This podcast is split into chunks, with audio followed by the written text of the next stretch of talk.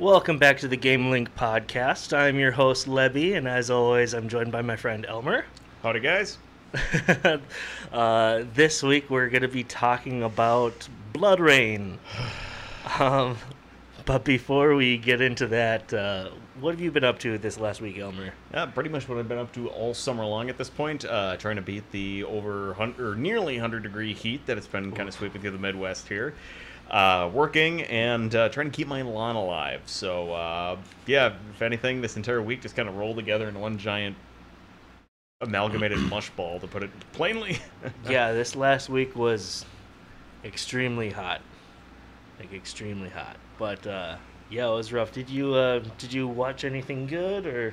Uh, finished up the series, so they say. Although by the sound of it, there might be a season two coming our way of Kenobi, and Mm-hmm. uh, they they really did knock that one out of the park. I'll say that. A lot of people had a lot of misgivings with the Boba Fett series. I thought it was just a bunch of dumb fun directed by Robert Rodriguez, so I couldn't complain there. But uh, no, I think there's kind of no debate with this Kenobi series that they did a really good job, and if anything, this is a this works better as a prequel to the Star Wars movies than the fucking prequels did. So. well, yeah, I've heard good things. Um, let's see, what did I do? So yeah, apart from it being hot, which, by the way, if you hear you know some humming or hissing in the background, I have fans and AC going. Uh, I'm I'm not gonna shut it off for for the podcast, so unfortunately, that might be here for a few weeks. But um, yeah, let's see. I so I've been slowly playing Zelda Twilight Princess uh, with a friend of mine because it's my my favorite Zelda game, and he's never beat it. So over the past like year or year and a half or so, like every couple weeks, we play a few hours of it. We finally finished that uh, yesterday. So man, I I always forget what uh, what a great game that is. Uh, except for the one mission or like quest line kind of sucks, but Werewolf? Yeah, yeah, th- that's the one where you turn into the werewolf. It's a No, I mean, is that the sucky mission in that one? No. no, no, it's this thing where it's like, oh, you have to go talk to this guy over on this side of the map, and then bring something from him to this other person on the other side of the map, and then go talk to him again. And it's like, it's like a good like hour or more even, just running this stuff back and forth, and it's so boring. But That um, sounds like a perfect candidate for a tingle mission if I've ever heard one before. Yeah. Yeah, so uh, besides that quest, the game is great, and I, yeah, I loved beating it for like the fifth or sixth time. Um, and then, let's see. Oh, the new Beavis and Butthead. Uh, I watched that a couple days ago, and Mike Judge uh, did a great job. that movie is is so funny. Um, I won't give away, you know, any you know, real spoilers, but there's a scene where they like enter this college classroom. It's like some like gender studies class or something, and the teacher says that they uh, that they have like white privilege, and uh, they're like, "What's that?" Some students start explaining it, and just as this. Um, this like black woman starts explaining part of white privilege. this white guy next to her just like, hang on, I got this, and like interrupts her to explain it. Uh, and it was just, yeah, there's like a bunch of, bunch of just real good social commentary jokes like that. Um, yeah, I really enjoyed it. So check that out. It's on Paramount Plus. I am Um, so excited to get home tonight. yeah, yeah, definitely watch that. Um, That's great. but yeah, other than that, I can't really think of anything else. But oh my gosh, this uh, this this episode might be a little short because, well, I won't ruin too much about the movie, but uh, it was the Uwe Boll movie, so you already kind of know how that's gonna go. He vetoed my idea for to call this episode "Bloody Shit Stain." Um, it, it, this was a slog and a half, guys. Holy Yeah, it was it was tough. And the other thing is it was near impossible to to find like anything on the development of this game for the PlayStation 2. So um my kind of explanation segment might be a little short today. But uh Oh, don't worry that my actual film production side of it is going to be extremely short today. I'm going to talk more about character actors than I am the production of this POS. yeah, so. so um anyway, we, we might have a, a, a longer episode next time to make up for it. We'll see. Either that, or we just try to do a plot point by plot point recap, at least that we could recall from this thing. We could try to do that. Oh boy, I don't know. Um, but yeah, Blood Rain. Uh, if you didn't know, uh, it's a game on the PS2. It came out in 2002, and it like the setting is in like the 1930s, like right before World War II. Um, where Rayne, the main character, the, the chick there, uh, is an agent of a secret society who's like their job is to like kill vampires and fight Nazis and whatever else. Um, I haven't actually played the game. I think you mentioned you did a little bit. I did. I played a little bit back in the day. Uh, not more than beyond like a couple of the first few levels, but uh, no, I remember it being a lot of fun. It. Um, I'll let you go into a little more of the production, but uh, that was like one of my favorite kind of games back then. Was that sort of hack and slashy, sort of Mhm. acrobatic, uh, multi. Basically, multi-enemy like combat sequence kind of game. Yeah, like the it the from what I've seen of it, it kind of seems like a like a Devil May Cry type combat, just like your your average, uh, you know, melee combat action game. Maybe closer to was it?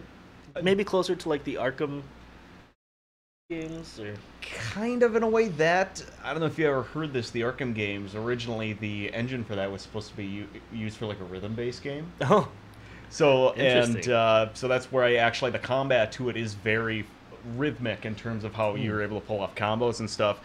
I'd say if anything, this plays a little bit more like the PS2 era, like Dynasty Warrior games. Oh, in yeah. terms of just kind of you're jumping around a little bit more and you're being able to bounce back between a few different enemies.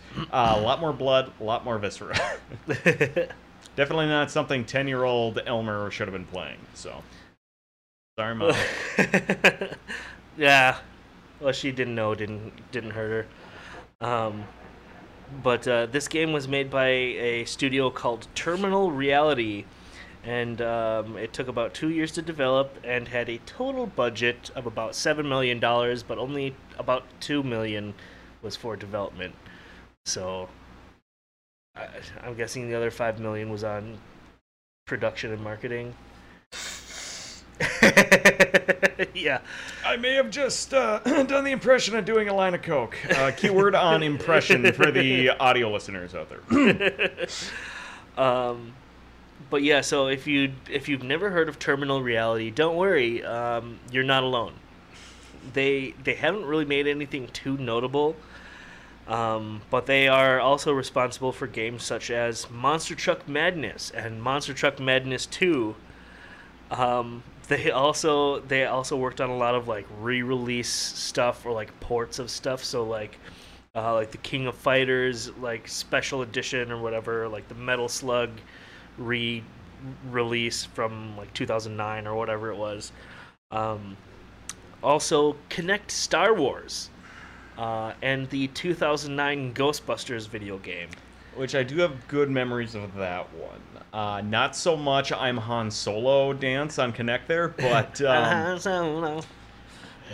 but uh, no, the 2009. hey, hey, It's okay, sorry about that. Sorry, guys. Uh, but no, the 2009 Ghostbusters. I remember having a lot of fun with that. They actually brought back the writers and the uh, surviving cast members from the original two movies, which is pretty cool. So yeah, they didn't really uh, do anything too notable, um, but they're still around. They're still doing stuff, I think. Um, but knowing how, like, how like unnotable they are, and and how probably not amazing games they've made, as well as the quality of this movie. I don't know. I don't know if I actually feel bad about not playing BloodRayne or not. It seems like I wasn't missing anything too groundbreaking. More so than anything else, by you saying that literally all they've had really under their belt are ports, one other third person game, Monster Truck Rally Simulator, so to speak, or not even that, probably Monster Truck mini games. And this, I think it's more to say, how the hell did this game, this series ever have a following that would make people go, oh, let's make a movie? I don't know, but they made. I think they made three games, and there's like a fourth one rumored. Um, and like they like BloodRayne has like comics and uh, the two movies and it's it's a popular franchise No, no, no, no. it's- somehow. it's got more than two movies there, son. Oh, boy. Technically, two and a it's half. got three and a half. three and a half. Technically. Oh boy. And no, not any. T- we are not doing a Uwe Boll back to back to back and a half marathon. No, we're not. We can't do more than one Uwe Boll movie in a row. In a quarter. yeah, it's gonna be at least two episodes before we do another one. Uh, this was hard. I mean, just kind of thinking about it when we were kind of comparing this, to say, like Devil May Cry of the kind of the same ilk. Um, uh, you know, Castlevania to a certain extent. Um, I'm trying to think of other things that are kind of in that fantasy style, like hack and slash kind of. Because what kind of came to mind with me, at least with BloodRayne here, is that uh. BloodRayne feels like the Parasite Eve to Mm. like um you know uh devil may cry is like resident evil or something like that Gotcha. which is why i'm just like how the hell did how the hell did BloodRayne get a movie adaptation before devil may cry did that I mean, this was right around the time that uh, you know all the all the Resident Evil games and movies were also popping off.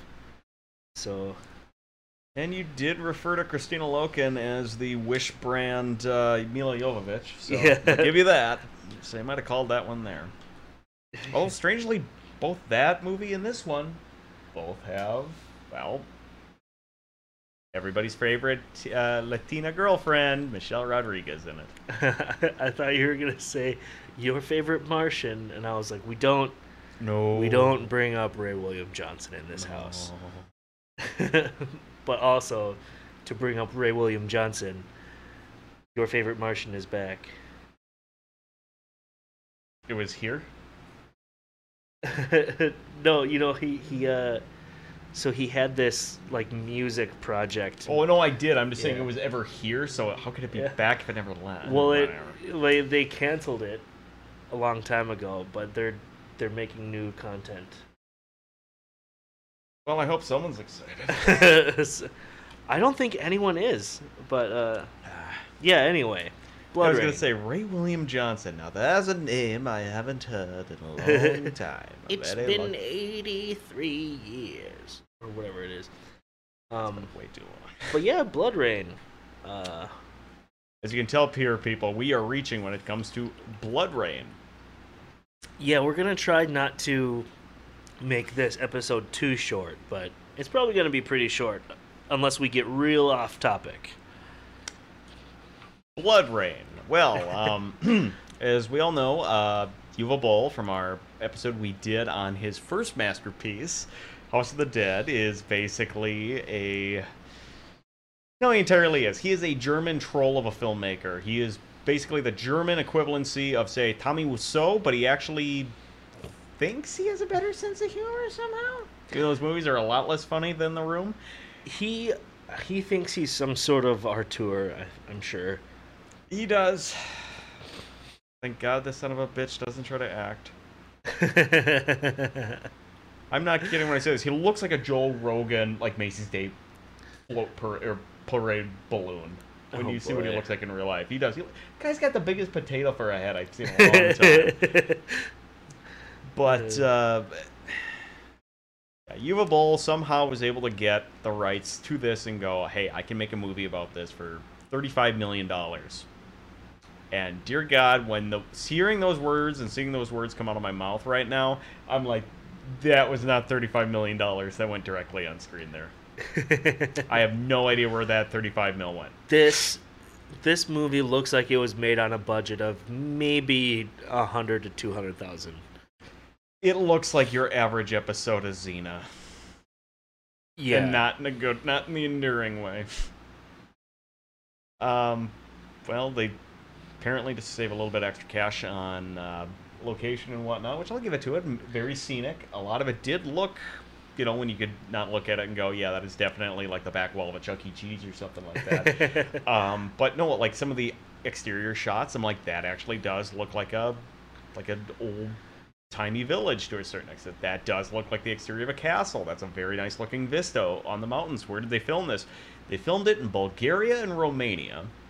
And somebody had the forethought to put on the production page of this the idea that one of the places they filmed at, one of the locations, was a castle that apparently Vlad the Impaler once spent the night. And what the hell that has to do with the production of this movie and why that's fucking relevant, I don't know. it's because it's, it's the only way they're gonna get you interested. well, they failed. But uh, no, apparently, when they were in the midst of getting ready to shoot this, uh, originally signed on uh, was Jessica Alba to play the titular Rayne in it. Um, no pun intended on titular there. um, but yeah, it was supposed to be Jessica Alba, and apparently, like two weeks before its start came up, she got cold feet and went, "Yeah, this is gonna be bad for my career. I'm out." and once again, I will say Jessica Alba, one of the smartest women in fil- in the film industry, and that's not a joke. yeah, she really dodged a bullet with this one. Um, next in, they brought in Kristanna Loken, uh, the person that, of course, everybody remembers from Terminator 3 as the Terminatrix, and those are actual words coming out of my mouth, and I'm going, dear God, what is this world coming to? Um, who attempts to affect a British accent in this? Oh my gosh.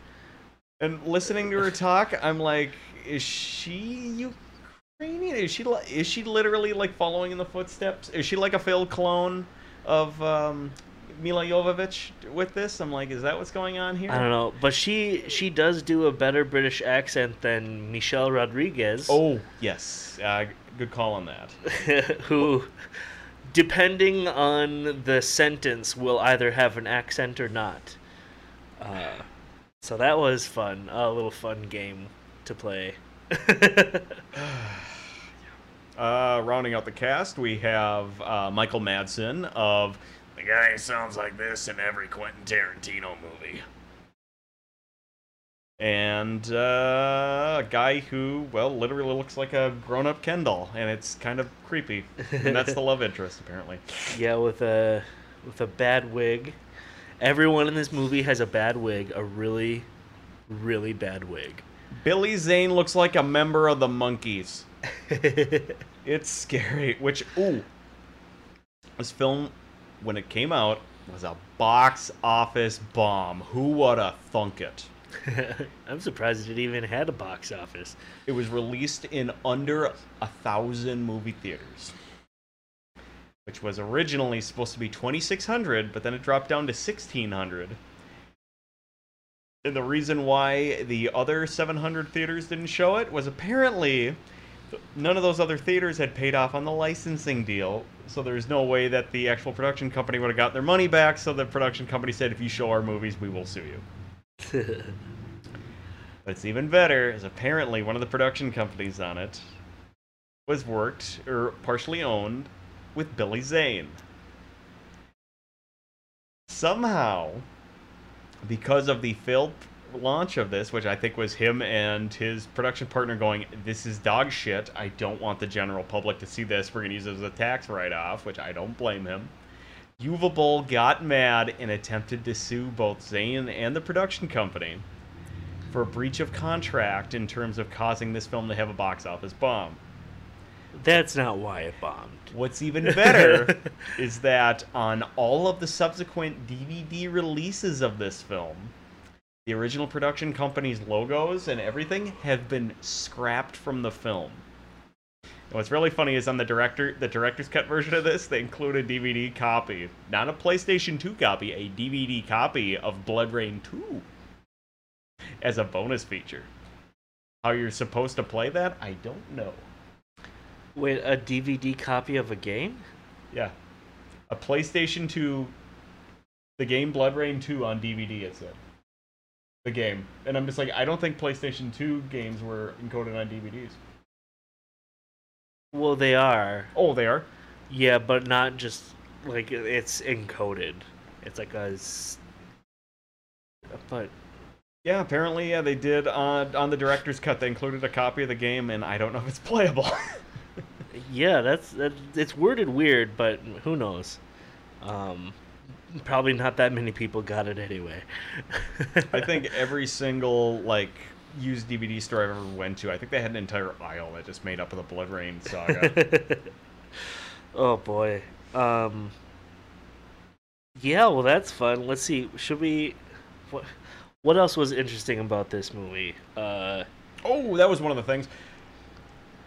The maybe not the great. Uh, the appreciable, someone you can appreciate. Uh, Ben Sir Ben Kingsley, uh, gentleman Oh, known yeah. for playing Gandhi. He played the Mandarin in Iron Man Three. For people who are a little younger than we are, he played the main villain in the Prince of Persia movie that we watched a few months ago. that wasn't Stanley Tucci. He was the uncle Again, that wasn't Stanley Tucci. that poisoned the dead. Oh no, I, I, I forgot he was in there, But no, I, that's my joke. Whenever I watch a movie, I go, could I convince somebody that that it, wasn't Ben Kingsley and it was actually Stanley Tucci the entire time? This one, I think you probably could. yeah. But apparently, the reason he was quoted in an interview and they asked him, so why on earth did you want to be in the BloodRayne movie to play the main villain? And apparently, his his quote was, "I've always wanted to play a vampire." He's like, I would love to have the fangs and the black cape and the flowing hair and to be held with a high regal regard and to be an evil villain. And he goes, Yeah, kind of the worst immature decision I could have made. He's got his Oscar. What does he care? I mean, It's like F. Murray Abrams. It's like, what do I care? I mean that's fair. And Anthony Hopkins. Um, What's with British people just going, eh, fuck it, I'm just gonna have fun. yeah, but this movie, so like, during most of it, we were just talking and and trying not to, trying not to pay attention too much because it wasn't, it wasn't good. Uh, there was, I mean, maybe a couple things to make fun of, but mostly it was just like uh, so much expo- exposition all the time, and then really, really cheesy action. Um, Either the frame rates would go up or the frame rates would go down. Things would be in slow motion, and you're like, why is that in slow motion there? yeah, they would just randomly, in the middle of a fight, drop the frame rates to like 12 FPS for no reason.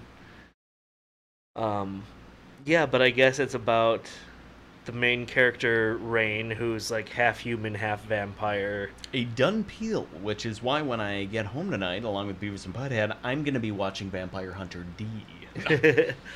well, she like escapes from the circus she's a part of, and I guess murders a bunch of people. But her whole goal is to kill vampires. Um, and you don't really know why, but then through the course of the movie, you find out it's because her mother was murdered by a, a vampire. Her father, Yeah, but played by Ben Kingsley. Academy Award winner, Ben King, Sir Ben Kingsley. I keep forgetting to add tack that on there. yeah, but uh, the whole movie is just like bad fighting, fight scene after bad fight scene with little breaks in between for for her to like tell over and over the story about how her mom was raped and killed by a vampire. Or flashbacks continuously of raping and killed by Ben Kingsley. Yeah. Uh, so it's kind of stupid. Um, but yeah, then she ends up convincing a team of vampire hunters that she's a good person. And then she has sex with one of them. And then one of them ends up being a bad guy. And you know that they're a bad guy for all of five minutes before she kills that person. In the Um, most, in the lamest neck snap I've ever seen. Yeah, and they spend about an hour uh, explaining uh, or like getting to the point of something that could have taken 10 minutes or so. But uh, yeah, eventually she meets her father in uh, in his castle so that she can kill him and they like capture her. They're trying to like gouge out her eyes and stuff so he can gain more power or whatever. It, there's this really stupid thing about them finding all these like ancient vampires body parts and combining them to have the ultimate vampire power. Um, but of course there's a big battle and everyone dies except for her, and she kills her dad, and then the movie ends. No, it doesn't quite end. She Oh, kills yeah. her father. She sits down on the throne, pants for a second, and then we have a flashback to deleted sequences from the beginning of this film, Yeah, where she's being mistreated as part of the circus. it, it's about a five minute flashback that kind of like recaps the entire movie. It's so frustrating. You're like, I just watched all this. I don't want to have to see it again. Like- And the entire time, Lebby's sitting here going, "Why on earth would they put this in here?" And I just re- kept repeating, "They had to make it to an hour thirty somehow." Uh, So, oh gosh, it was. And if it seems like I'm skipping a lot, I am. Um, it's but here's the thing, though: the stuff he's skipping over, not important. None of it's important. None of it's entertaining. The only two things that are important about it: one, Billy Zane's hair. Which do we see him die in this actually, uh, or did Boll entirely cut him out of this? you know, I can't remember. If we saw him die, we weren't paying attention. So either he dies or he just like doesn't get mentioned anymore. Unless he comes back in the second movie. Well, considering don't know. Boll directed that, and he apparently he hates Billy Zane with a passion, I don't. Oh, think that so. would make sense. That yeah, you just talked about that. Yeah, who knows? Uh, but oh, my favorite part of this, and it is glorious. Just seeing in the in the beginning credits there, I didn't know he was going to be there. Ladies and gentlemen, my favorite male recording artist of all time Ah. makes his glorious, I shouldn't say debut, but his pre- his glorious presence in this, reprising his makeup from the "I Do Anything for Love" video, but I won't do that. Mr. Marvin Meatloaf Aday, may he rest in peace, is in this as a some sort of debutante vampire lord, and my lord, Yo, what the flying fuck was he thinking? He's like the vampire lord that's like always swarmed with um, naked women, or and or having an orgy. Can't tell the difference. well, funny story about that. I kind of told Lebby about this earlier, and I was able to confirm it by multiple sources. Um, every single one of the vampiric brides slash concubines in that scene were actual Bulgarian prostitutes that apparently were cheaper to hire than actresses. Great job, Uwe Boll. That's the thumbnail right there. And I've got a feeling that uh, when, if Meatloaf was told that, and I love Meatloaf, and I don't blame him, he was probably just like, huh, cool.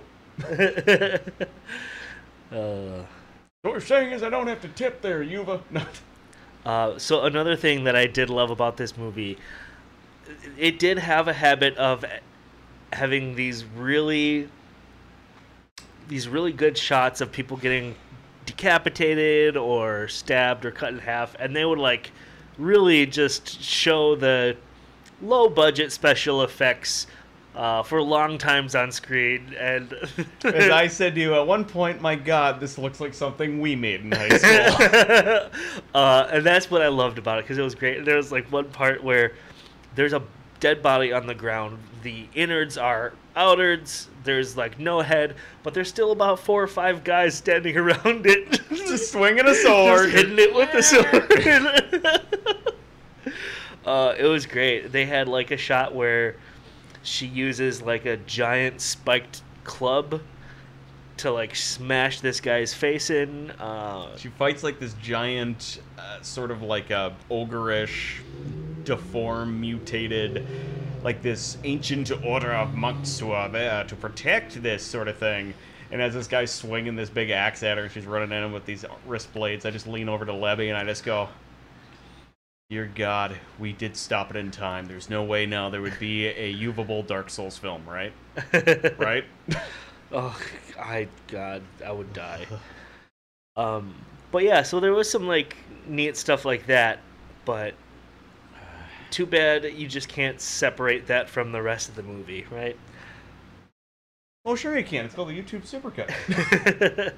oh, and then uh, so when they would be fighting, anytime there was a lot of people like monks and stuff with wooden staves.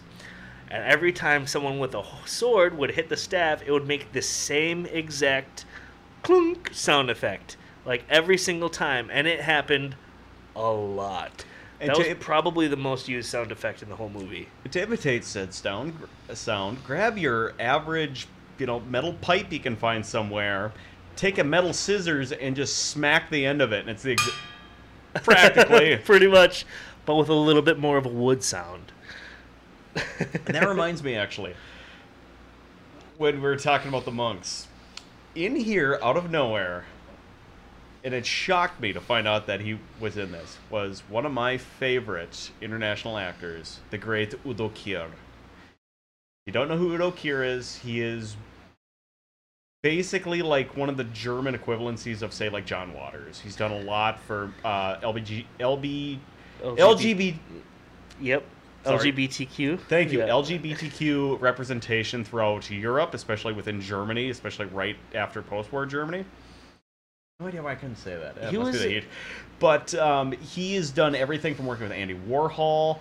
He was in one of he was one in, he was in one of the movies we watched. Yeah, I was gonna say, what movie was he in? Uh, he was we when watched. we were with Thor. We did um, uh, Johnny Mnemonic. He was in Johnny Mnemonic there. That's what it was. Uh, famously, he was one of the vampire elders in the first Blade, hence why probably why they pulled him in Cast him here. this, yeah. Uh, he played Dracula in um, Andy Warhol's Dracula. He was uh, Baron von Victor Frankenstein in, or sorry, Frankenstein in uh, the Andy Warhol's Frankenstein.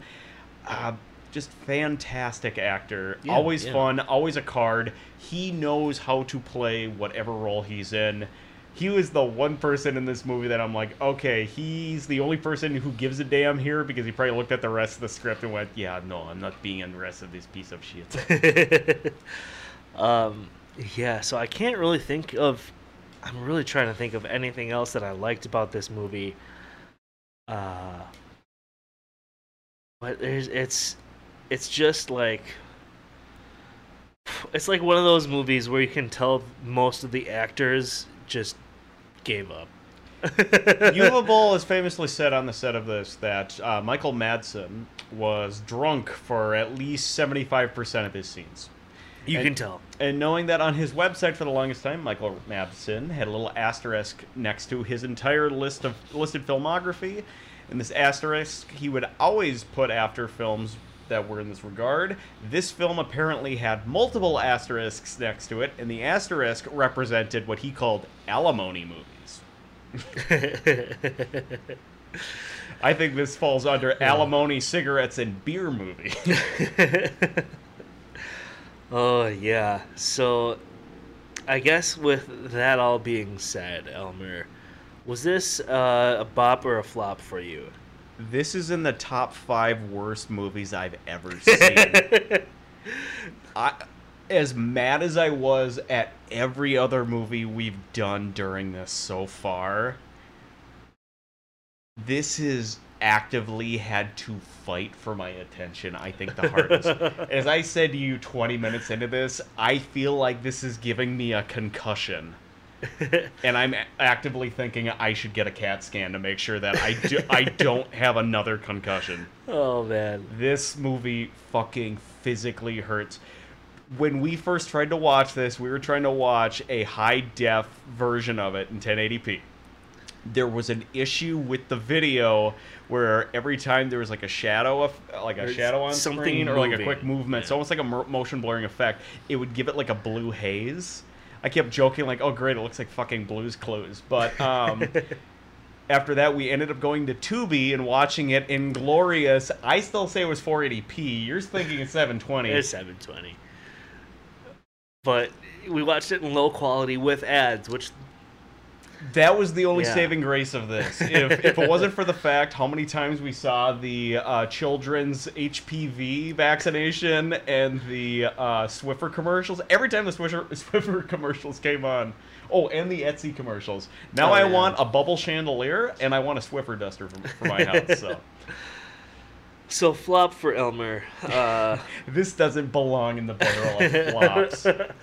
I mean, it's a flop for me. I don't know if I hated it as much as Elmer did, but yeah, it was it was bad.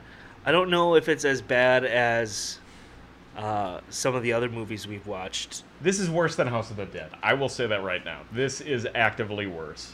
It it I th- I I think I would agree. I think it's worse than House of the Dead. It was it was definitely bad. It felt like it felt like a fever dream where you're like what's going on? Like why is this why is this does this have to be here? Like when will this be over? As you said in one scene, there was a vampire that was drinking a guy's blood while he was doing dueling pianos with another guy who was getting his...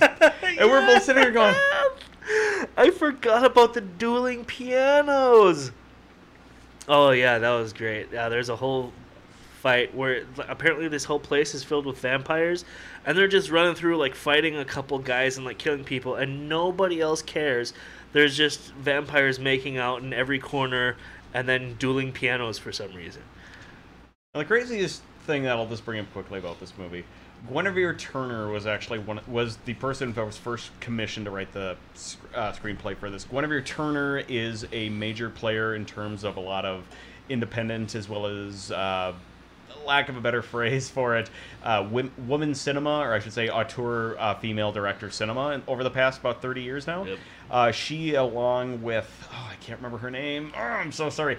Uh, she was one of the, she and the director of it were the uh, credited screenwriters for Bret Easton Ellis's um, American Psycho with Christian Bale, which she was nominated for multiple awards for that.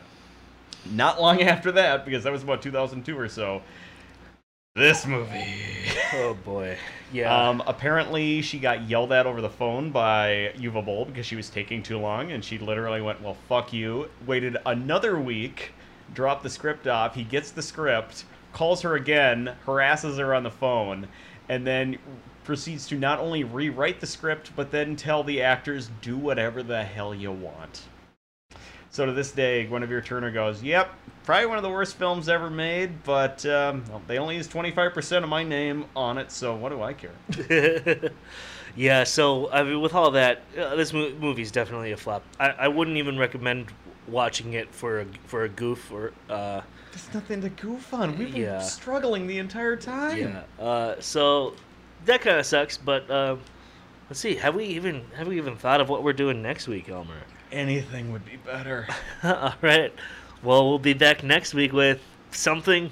Hopefully better. Um, yeah, if you're watching us on YouTube and you want to listen to us on your podcasting app, or if you're doing the opposite and you want to watch us on YouTube, uh, gamelink.click, you'll find everything you need to know there. Um, with that, we'll be uh, we'll be seeing you next time. Stay safe and stay sexy, guys. Just like this poster. Right? See you guys.